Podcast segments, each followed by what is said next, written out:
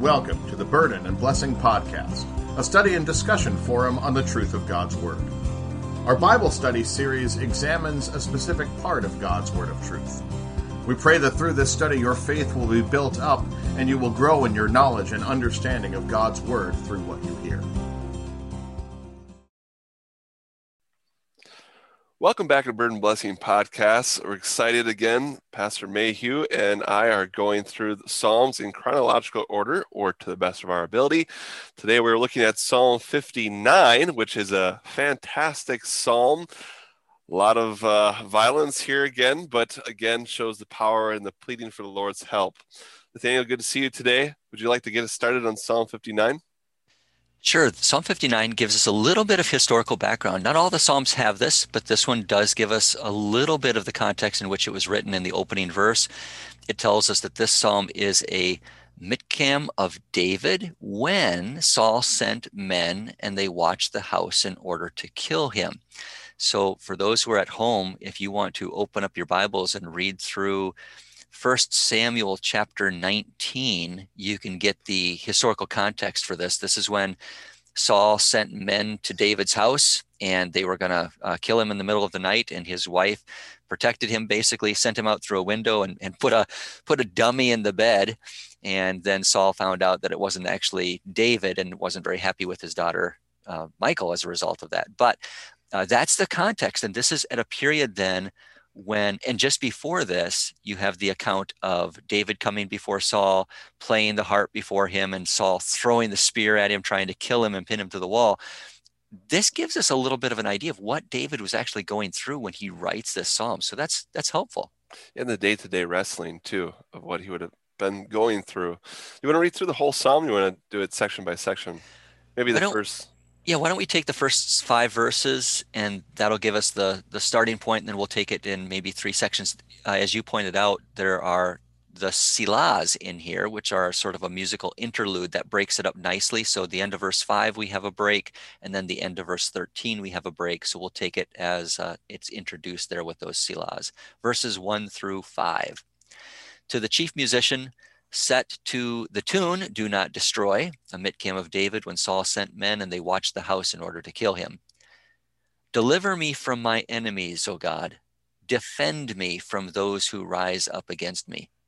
Deliver me from the workers of iniquity and save me from bloodthirsty men. For look, they lie in wait for my life.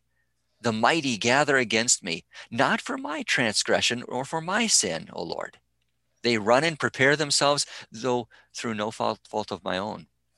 Awake to help me, and behold, you therefore, O Lord, God of hosts, the God of Israel, awake to punish all the nations. Do not be merciful to any wicked transgressors. Selah. Kind of a rough start to this one. A lot of um, just simply a prayer for defense. Deliver me, defend me, deliver me, save me, awake to help me, awake to punish those who are against me. So there's this beautiful prayer here, but David was in he was in the midst of trouble and where did he turn? He turned to the Lord. I think it's interesting too. You read in verse 5, awake to punish all the nations. And the first two verses, it describes all the different enemies, those who rise up against me, the workers of iniquity, bloodthirsty men. And then verse three again, the context for look, look out my window. They are waiting to kill me. And it's interesting that you know, you talk about the context here that David would flee and leave his wife there. They must have been confident that they were there for David, right, and not for Michael. So yeah. Um, one thing that I wanted to point out was the two different uses of the word in verse 4 and 5, where the Lord is pleading for God to intercede, for his Lord, where David is pleading for the Lord to intercede. And so, you know, in studying this, we're seeing that there's two different uses of that word awake there. And it's helpful to understand that because in English, we just have the word awake.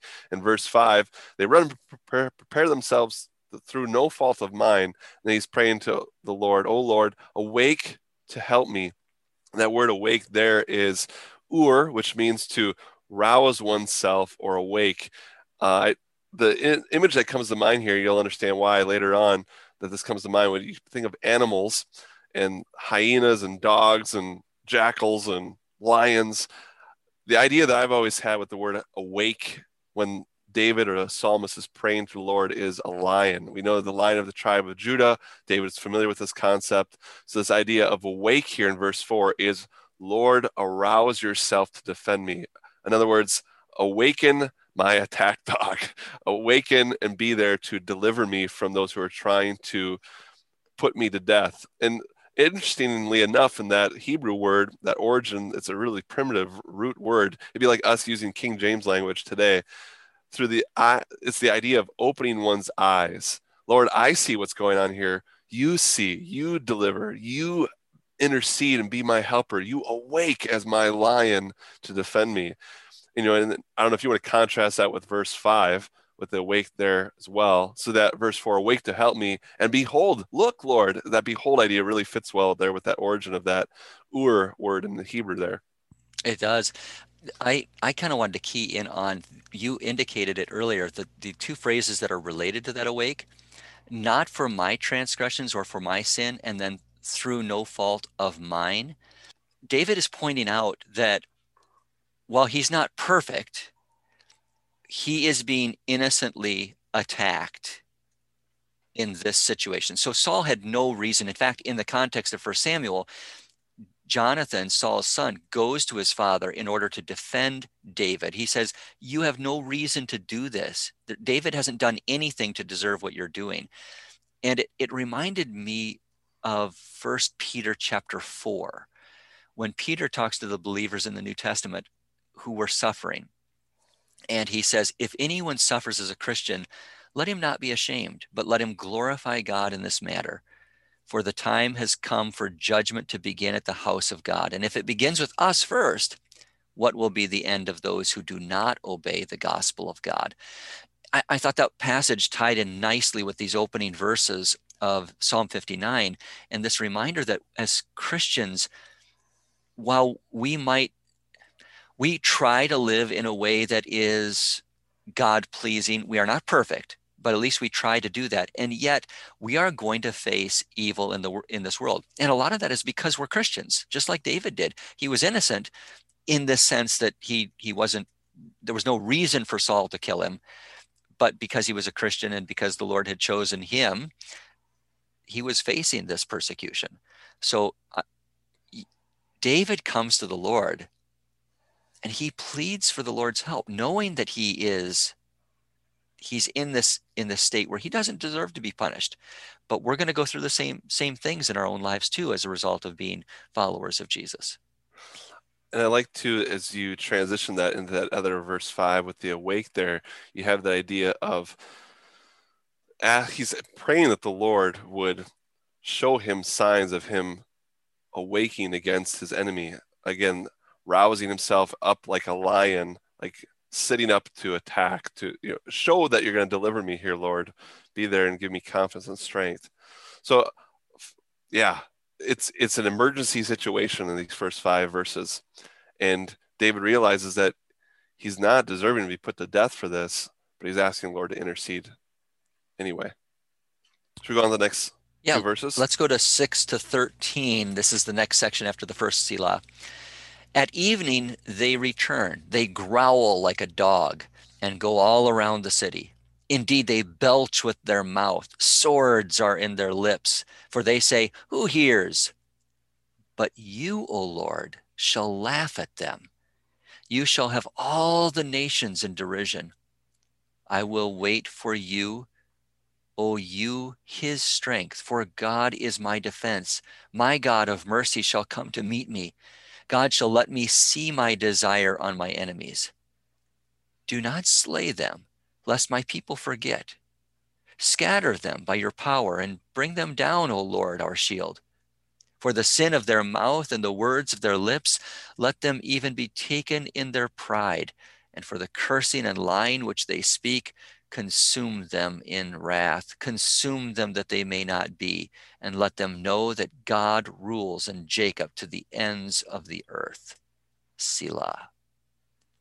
Some pretty graphic picture language here, too, describing these enemies in animalistic forms uh, dogs growling, uh, belching, swords out of their mouths and out of their lips. Uh, any thoughts on this section, Neil? The wicked are never satisfied, their bellies are never filled. And so I like this.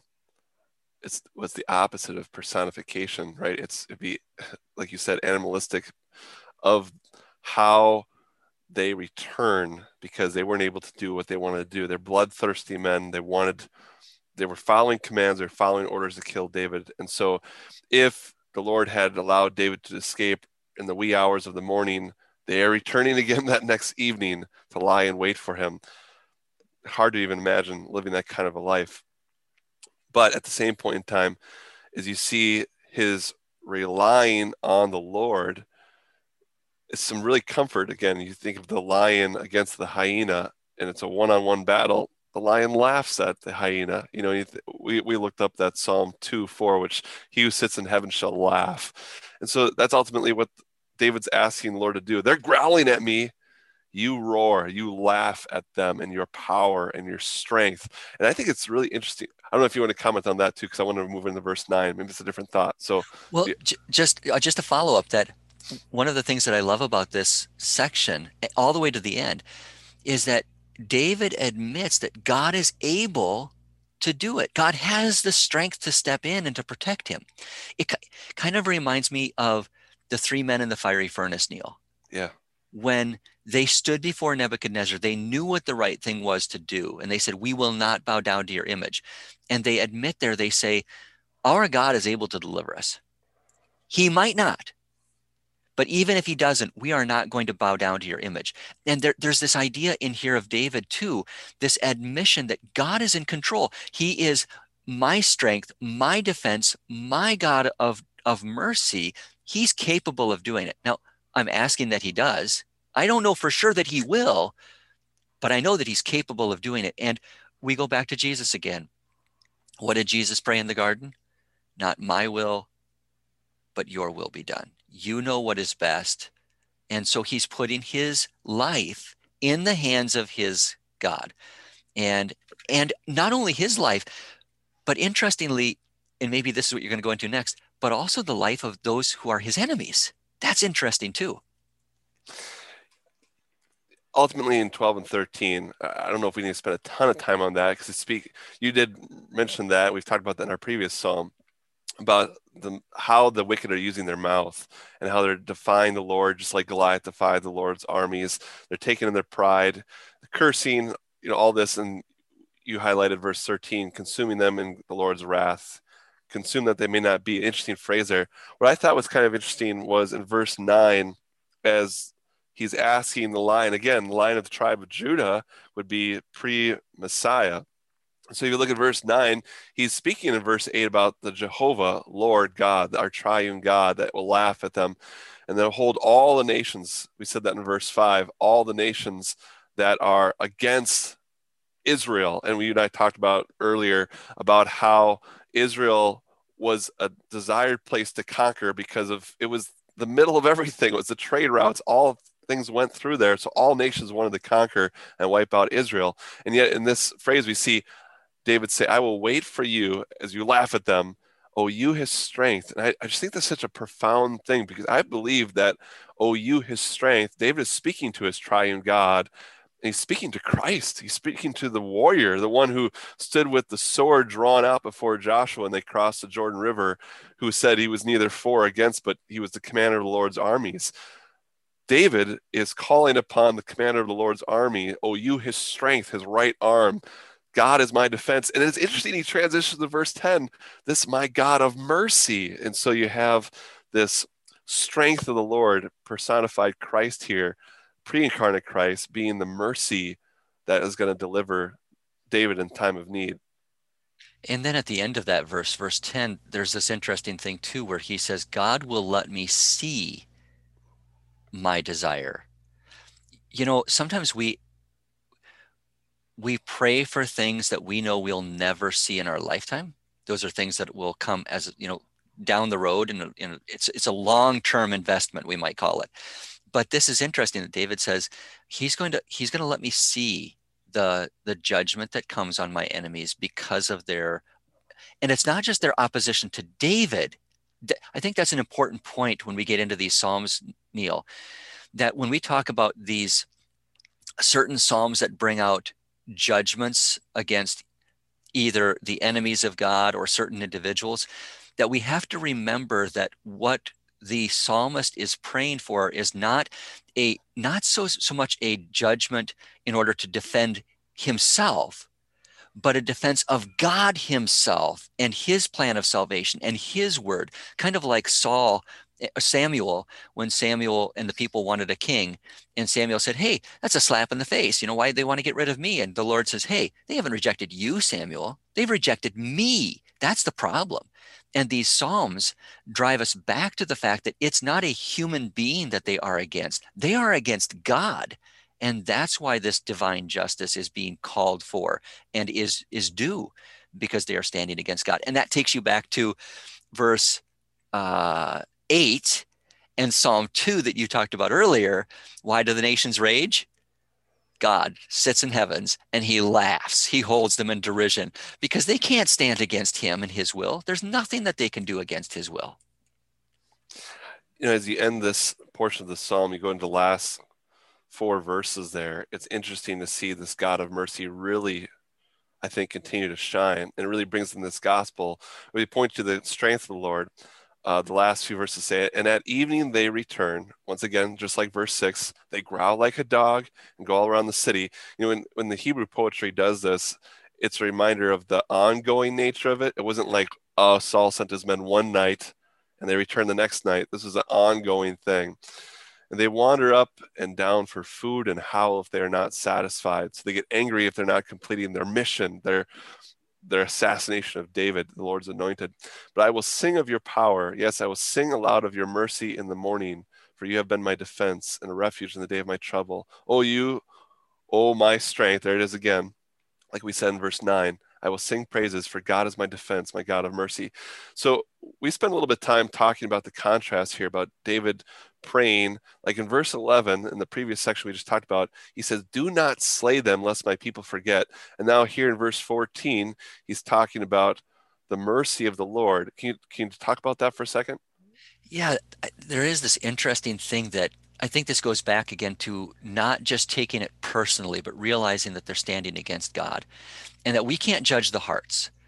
And so we leave these things up to the Lord do not slay them we don't we don't want anybody to lose their life and we talked a little bit about that inner turmoil that David might have been going through. From a personal standpoint, we might, might want to see justice being served against an individual, but from a from a redeemed child of God perspective who loves his neighbor in the same way that Christ loves my neighbor, we desire give them give bring them to repentance bring them to the truth so that they might join with us in the work. You think about saul in the new testament the one who persecuted the church and what did the lord do? He brought him to his side and he used him as as an ambassador to the world the early uh, christian church. So there is this we have to be careful that we don't make things personal. And there is a tendency in our own lives to make things personal when people rise up against us and oppose us. And to remember they aren't they aren't doing this against me. They're doing this against the lord. But but lord bring them to see the truth. Bring them to understand the truth. And and then maybe they can join with us in singing of your power and singing of your mercy in the morning because you are the one who is my defense my strength my god of mercy. Beautiful words there in verses 16 and 17 that you say also remind us tie into the, the previous section my strength my mercy my defense. Beautiful words for god. I think that this psalm is just one that spend, needs so much time to reflect on because there's so many not only the historical context of what david was going through when he prayed this but when you think about our days of persecution as well how can we continue to trust in the Lord? And like you brought up so well with the three men in the fiery furnace, what is our attitude going into any situation? The Lord can deliver me from this if it's His will, but He might not. Either way, He's with me and He will continue to carry out His will according to His divine plan for salvation of souls, not just for our own, but for all. Because God desires all the world to be saved and come to the knowledge of the truth. So I know it's neat to think about verse 14 15 and 16, that growling and howling of the enemies of God and his people versus the singing and the praising of the Lord in the midst of that growling and howling. Again, it's just, it's an amazing contrast between the wickedness of the world and the righteousness and the confidence that the believer has in the lion of the tribe of Judah that we have in our Christ and our Savior, our strength. Yeah, it reminds me of that passage from James that you quoted last time. Uh, our our lips, they can either be used for blessing or cursing. And James says that's not the way it should be. Uh, it, they should be used for blessing. That's what they've been created for. And so we sing aloud of your mercy in the morning. That's how God has has created. That's what He's created our tongues to do. And so we do that. We rejoice in the Lord, who is our strength and our defense. Well, verse 17 kind of closes us down God is my defense. And I think of that wonderful Easter tune, Jesus Christ, my sure defense. And I am confident that David is thinking of the very same thing as he's singing this, this wonderful tune of confidence in the Lord as well. Thank you for your time today, Nathaniel. And thank you all for listening. I hope that you are blessed by these studies and continue to rejoice in the opportunity to spend time in God's Word, whether you're in your car, at home, or wherever you might be. May the Lord Jesus continue to strengthen your soul in those moments of fear and terror that He is with you and He is awaking to do His will and accomplish His purpose within us. Amen. We hope that you will join us again next week for another episode of Burden and Blessing podcast as we continue to take every thought captive to the obedience of Christ. Until next time, Take confidence in your Savior's promise that He will always be with you, even to the end of the world.